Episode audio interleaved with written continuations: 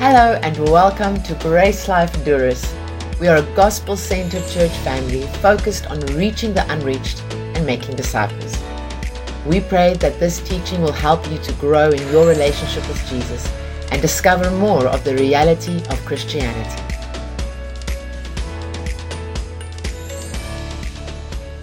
Hello, everyone. Welcome back to this recording um, on another episode of experiencing the reality of our Christian faith and discovering more about who God really is, His true nature. I'm excited to get into this. We've got a lot of ground to cover, so let's just dig in. I'm sure by now you know grab a coffee, water, a notebook, and your Bible, and let's go for it.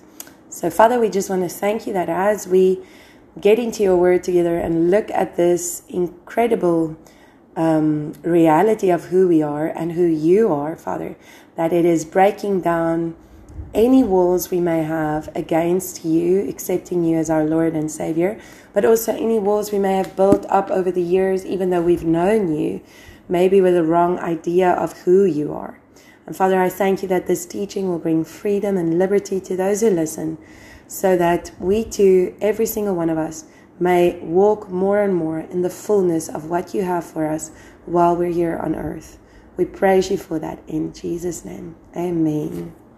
Okay, great. So we are going to today start with um, another character in the Bible, like what I did um, last week. I did a different thing, but then the two weeks before we we did certain events. And this uh, topic for today is Job. So if you don't know who Job is, that's okay. I'll be telling you. If you do know who Job is, I will start by saying I myself grew up as a Christian. Um, I only really really, really became a believer, I would say 15 years ago when I actually personally said, He is my Lord and Savior. But I did grow up in, um, in a family who believed in God and in Jesus. And Job was a very confusing thing for me. And I've heard over the last years, many years, very strange things like people saying I'm going through a Job experience, which means they're suffering a lot, but God is doing it. I've heard that this is a test. This is how God tests us, that we can learn how to stand um, through a test. Uh, we can learn that God actually allows the devil to do certain things so that we may grow in our faith, um, to see if we really believe. And um, all these religious things I have heard, and I don't agree with anything I just said. Because if we believe that about Job, please don't stop the recording. Continue listening. This will set you free. Because if you do believe that is the purpose of the book of Job, you will always, always, always be insecure in your relationship towards God. Because when do you know it's your time and your, your uh, divine appointment where you have to lose everything?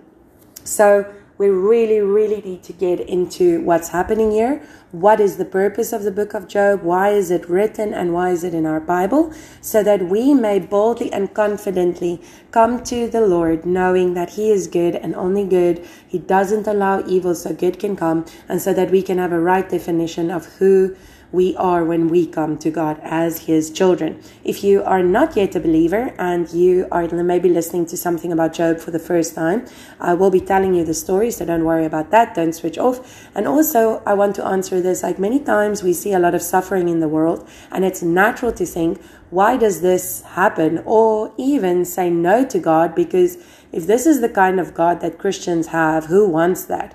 So I want to encourage you to keep on listening because you're going to see very clearly that God is not the one who does evil so good can come or any evil of any sort. It's not God. Okay? But we do need to know who it is because the reality is there is a lot of evil in the world.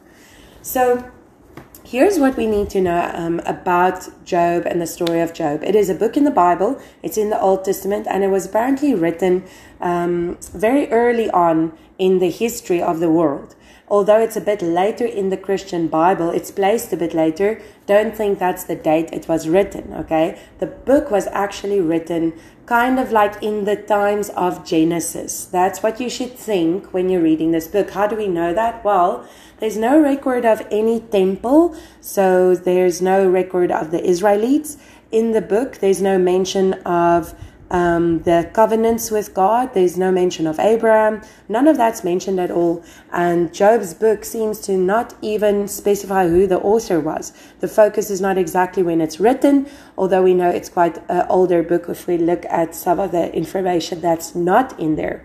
This is the first thing we need to know. Why is it like that? Because the focus is to learn about suffering. Okay? This is true. The focus is to learn about suffering. And that is what we are going to look at. But it is a book that the focus is not about when it was written, by who it was written, because it's relevant for all times, as are all these books, but specifically this. We can really associate with it and see what is happening. Um, we also know that he is not an Israelite. He lives in Uz, which is out of the promised land. So he is not under God's covenant like the covenant with Abraham.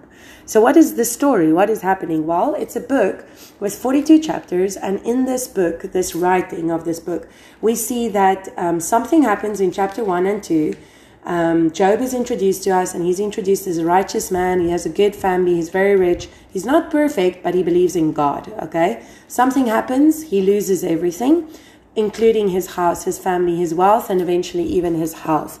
After all of this happens, Job says a few things, and then his four friends arrive to kind of comfort him by explaining the possible reasons that this could have happened to him, and mostly blame it on the fact that he's a sinner and he deserves all of this, and he needs to repent and turn back to God.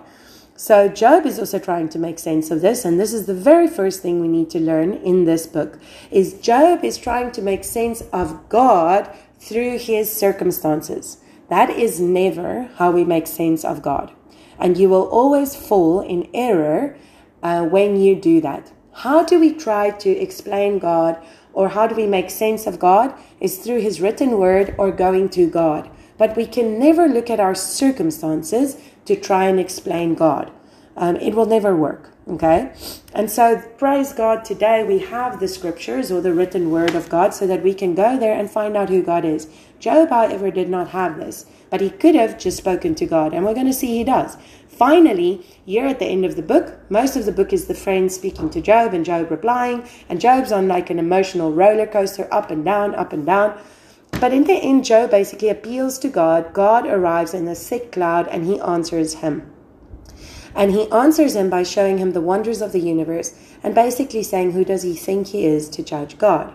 Job then repents, realizing that he was wrong. Please remember this. Job, in the end of the book, repents, realizing that he was wrong in his thinking and saying about God. God honors him, rebukes the friends, and restores back what was lost many times more than what he actually lost. Okay? And even to the degree that Job gets to pray for his friends um, because of what their misunderstanding about God. So, the misunderstanding and bad teaching of the book of Job has made it something that can make us, even as believers, very insecure about our walk with God. And I really hope that what we'll be sharing today will bring some light as you see who God really is. So, what is actually happening? Well, we need to know what's happening in chapter 1 and 2 to know what's happening in the rest of the book. Remember, while Job is experiencing this, and it's kind of like Job is living his life, he's in peace, um, he's happy, and suddenly, out of nowhere, it seems like everything's just destroyed. Everything in random, random ways storm, sickness. Um, uh, it's just, it looks weird to Job. So he's on the earth and he doesn't know what's happening. Okay. However, in Job 1, the writer of the book records what was happening in the heaven. Okay? There is actually a conversation in heaven between the devil and God. So in chapter 1, verse 6, now there was a day when the sons of God, now these are the angels of God, not us who are born again, this is angels, came to present themselves before the Lord. And Satan, Satan, this word is accuser. This is what it means. The accuser or Satan also came among them. Okay? The Lord said to Satan, the accuser, where, uh, From where do you come? Then Satan answered the Lord and said, From roaming about on the earth and walking about around on it. The Lord said to Satan, Have you considered my servant Job? For there is no one like him on the earth, a blameless and upright man, fearing the Lord. Remember here, fearing the Lord means when you hear that word ever in scripture, the fear of the Lord or fearing the Lord, fear of God, it's never spe- speaking about a fear um, where it pushes you away from God. This is the sense that I am in awe and I have reverence for God as being Lord, first of all. And second to that, it's also the idea that we follow His ways. We don't go according to our ways. This comes across very strongly in the book um, of Proverbs that actually, when we seek wisdom, when we seek understanding, when we uh, seek God's way of doing things and we don't follow our own ways, this is the fear of the Lord. So it's not about being scared of God. He turns, so also in verse 8 it says, and turning away from evil. Then Satan answered the Lord in verse 9. Does Job fear God for nothing? Have you made have you not made a hedge, which is like a wall of protection, about him and his house and all that he has on every side? You have blessed the work of his hands and his possessions have increased in the land. But put forth your hand now and touch all that he has. He will surely curse you to your face. Then the Lord said to Satan, Behold, all that he has is in your power. Only do not put forth your hand on him. So Satan departed from the presence of the Lord. Now, if you've never heard this, this might be scary. Don't worry. We're, go- we're actually doing this series to look at the scary parts of Scripture, okay? So the conversation is in heaven between. Um, God and the devil. It seems like God is having a meeting with all his angelic beings, which um, is normal. And while God is speaking to the sons of God or these angels, these angelic beings, and they're kind of reporting to him what's happening, one angelic being, Satan, the accuser, steps forward. Now, what is the devil doing in heaven? Well, for those of you who might not know, one day I'll explain more about this, but God is the creator of all angelic beings, including the devil. However, he wasn't created for evil. He was created to be a servant of God. He rebels against God, and because of his rebellion, he becomes the enemy of God, and specifically the enemy of God's people. He's jealous of Adam and Eve, and um, he becomes Satan or the devil as we know him today. Okay. So he comes forward. He has right in the heaven to be there because he is still, at this time of this writing of this book, he is still considered as an angelic being, although he is against God and against man. Okay. So he says to God, that he has been on the earth and he's looked over the earth. And God, knowing what the devil was going to say, he says, Oh, I know, in a way, I'm paraphrasing, oh, you've seen Job. Now, some people read this as saying, Have you considered Job? Like, oh, have you seen him? Like, God is pointing him out to Satan to make Satan tempt him. That's not the case. If you think like that about God, you will, you will really think that God is a cruel God. God doesn't point people out and then give Satan permission to, like, um, destroy him to see if they'll stay close to God. This is not the picture here. This is written in the same time of the book of the recordings of Genesis, in that same period, like time period, it looks like. And what we see in that book is that, for example, in the Adam, in the Garden of of um, in the Garden of Eden, Adam and Eve, after they sinned, God calls out to them and He says, "Where are you?" Did God not know where they were? God knew but he was saying it and then they were speaking. He allowed them to tell him what was happening. Same thing happens with Cain and Abel. When Cain kills Abel, God says, Where is your brother? Now he allows Cain to tell him the story. Okay? In the same way, this is what's happening now. God knew he had that, uh, that the devil had already seen Job. He was just saying, Oh, and have you considered him? So he knows what's in his heart. Okay, the devil then reminds God that God has no right to protect Job as he was doing, as the earth was now partially under the control of the devil. Why? Because in the Garden of Eden, Adam and Eve were supposed to listen to the voice of God, but they didn't. They obeyed the voice of the devil. And they ate from the tree of the knowledge of good and evil, disobeying God, but actually just acting in unbelief towards God and His goodness. And because they do that, they fall from the perfect creation, or we can say, I like to rather say, they ate of it, not believing the goodness of God, and therefore they introduced another um, voice of authority on the earth, and that was the devil. They give authority to another being which didn't have authority on the earth until they gave it to him. Now, the devil wants to get God to actually act unrighteous against Job. Did you see that? Yet God says, without saying it, he says, I will not. He simply says, okay, you do what you want to do. But that, he's not allowed to take Job's life. Okay? And every single evil thing that happens to Job after this point is everything is from the devil. Please remember this. Let's stop for a moment and ask some very important questions. While this is happening, is Job there in the heaven listening to this? No. Job is on the earth. He's living his life. He doesn't even know this is happening. Okay? Who is the one behind the attack? God or the devil? The devil. Okay? Satan in this book. Is God testing Job or is the devil testing Job? Clearly, from what just happened in Job 1, the devil or Satan is the one testing Job. Is this book written before or after Jesus Christ walking on the earth? We know that it's written many, many years before Jesus appears on the earth. God does allow it here because, well, what else could God do? Jesus had not yet come to deal with the enemy, our enemy and God's enemy, and we will get back to that. So let's look at what's happening now in the rest of the book before we un- answer all of it, uh, the beginning of the book. Job now, when everything happens, not knowing the account of what happened in the heavenlies, Job tries to analyze what's happening without knowing it. So he says things like Job 1, verse 20 to 21.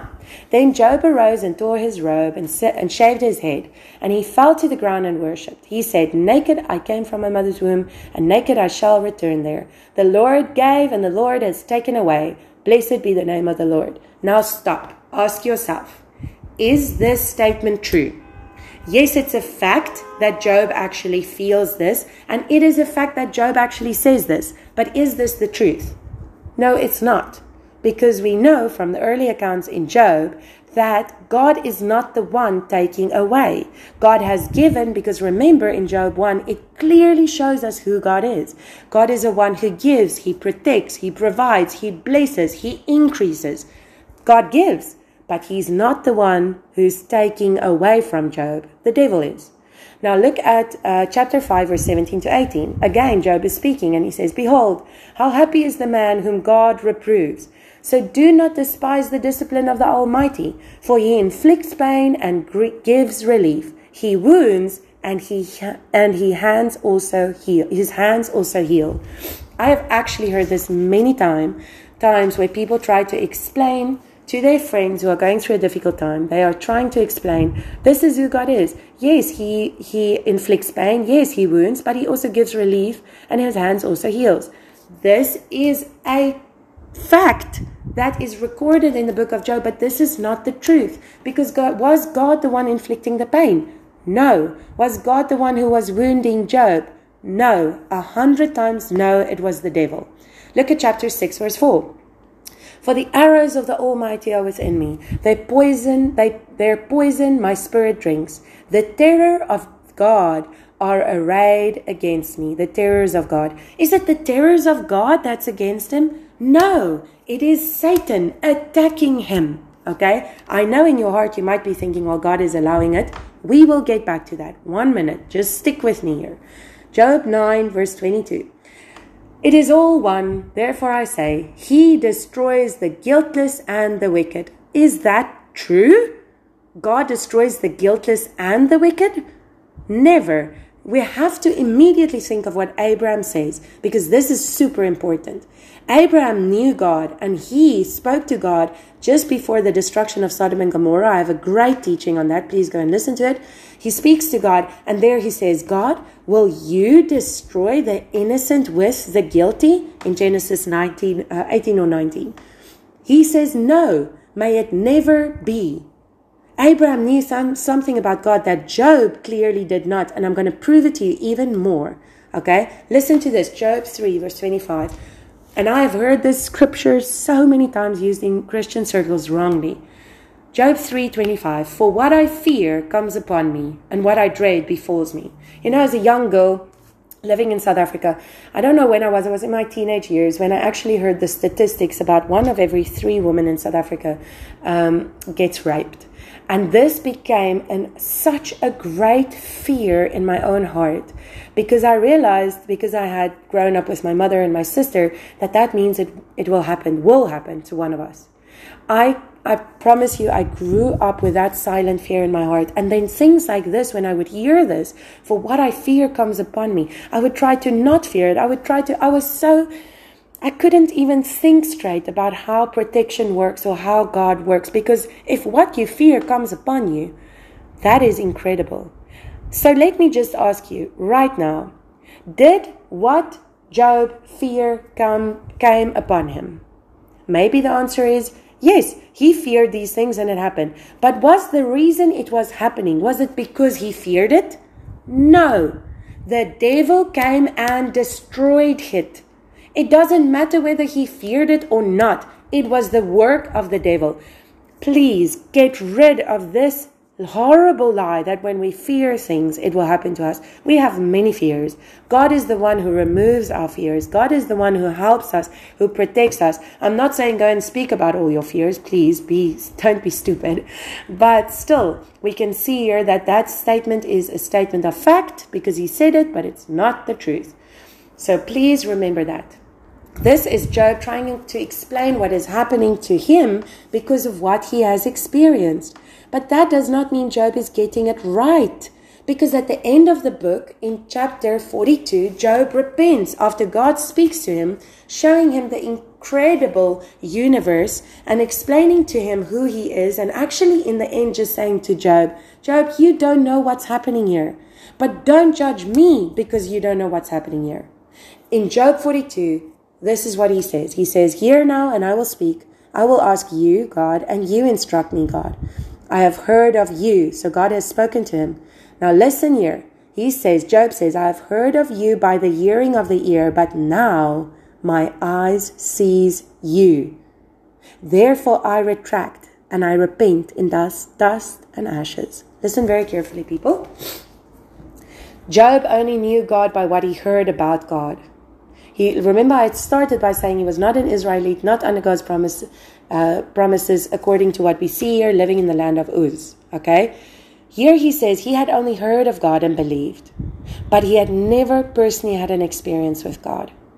And so, what we can learn from this book is that we cannot base our life on just hearing about God. We need to personally experience Him. How do we personally experience Him? Well, there's many ways we can. One of it is going to the, the Bible and reading the Word of God, especially starting in the New Testament. Start there. Another way is to attend church. Go and visit a church and go and see what it's like, a good church. Um, go and find some churches and experience God and experience the people, what they're speaking about God, how they speak about God. We have a great church in Durrës in Albania. We have great churches in South Africa. So go and see a church. Go and speak to a believer and then speak to God. Um, speak to him. Say, God, I don't know you. I've heard of you. Maybe I've heard the wrong thing about you. I need you to show me who you are. And he will. Okay? So now he says, I now by personal experience know who you are. And because I know who you are now, I repent. I am wrong. Job never blames the devil and the devil never explains himself in this whole story. Why? Because there was no clear revelation of Satan and his ways during that time. This is very important. God does not appoint the devil to do bad to test good men. It is not the point of the story. This is not showing it at all. What this is simply showing us is that the devil's main focus is to accuse us in front of God so that he can destroy us. Now, biggest question of the day can this still happen today when you are a believer? No. The answer is no. You can go and look um, in the Old Testament. We have another scripture where we see Satan as the accuser, just so you have proof. Is in the book of Zechariah 3, verse 1 to 2. Satan, the accuser, again stands to accuse those who fear God, those who honor God, those who walk with God before the Lord. However, something has changed. When Jesus came, and Jesus being the perfect image on the earth, you know that in all his time on the earth, he never told not one person that they are like Job. He never refers to Job. He never says to anybody suffering or going through destruction and evil things, he never ever says, This is from God so that he can test you. Never. Okay, and he is the perfect image of God. Our example we follow is not the example of Job. We don't look to Job and say, This is how we should live. Even though he has, in the end of his book, a revelation of who God is, his revelation still falls short compared to what we can have. Why? Because we live after the cross.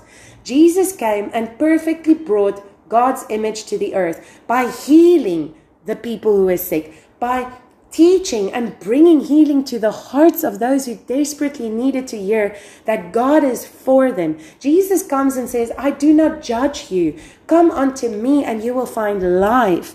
And Jesus says incredible things like He is the way, the truth, and the life. He has come to give life. He says, If you're tired and weak and weary, come to me and I'll show you how to have real life.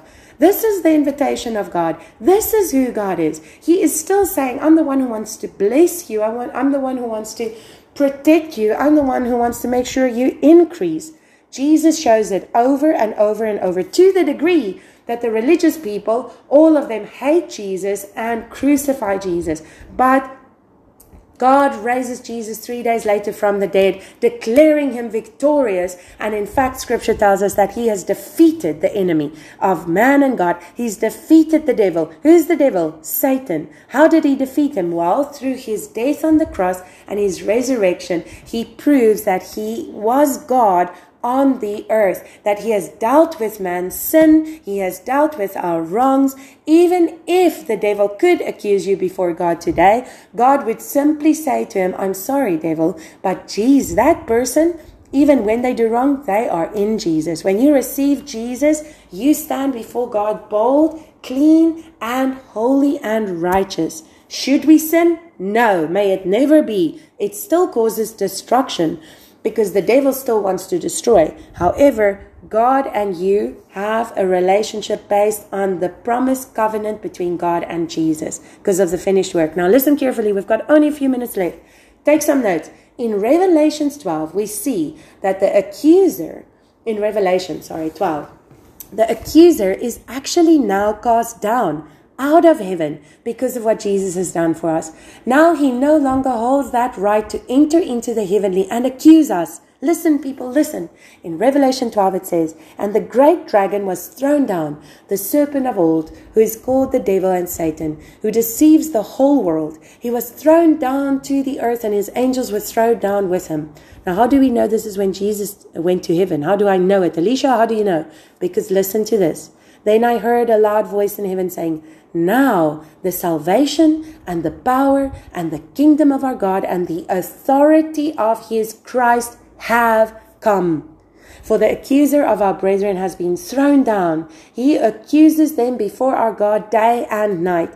Listen, believer, when you think of the devil, you need to know, don't think about him, think of God. But what you need to know is that he has been thrown down. He no longer accuses you before God. There's another man standing in his place. There's a man standing there by God, and he is the one called Jesus, and he is for you, and he intercedes for you day and night. And the Spirit of God groans when we pray, the Spirit of God who lives inside of us because we receive Jesus, now is what has always been one with God and now makes us one with God. There is no accusation against you in front of God. Jesus' work changed everything. The enemy has def- been defeated. Although he still works on the earth, we can rejoice knowing his authority and power has been taken away. He has been defeated.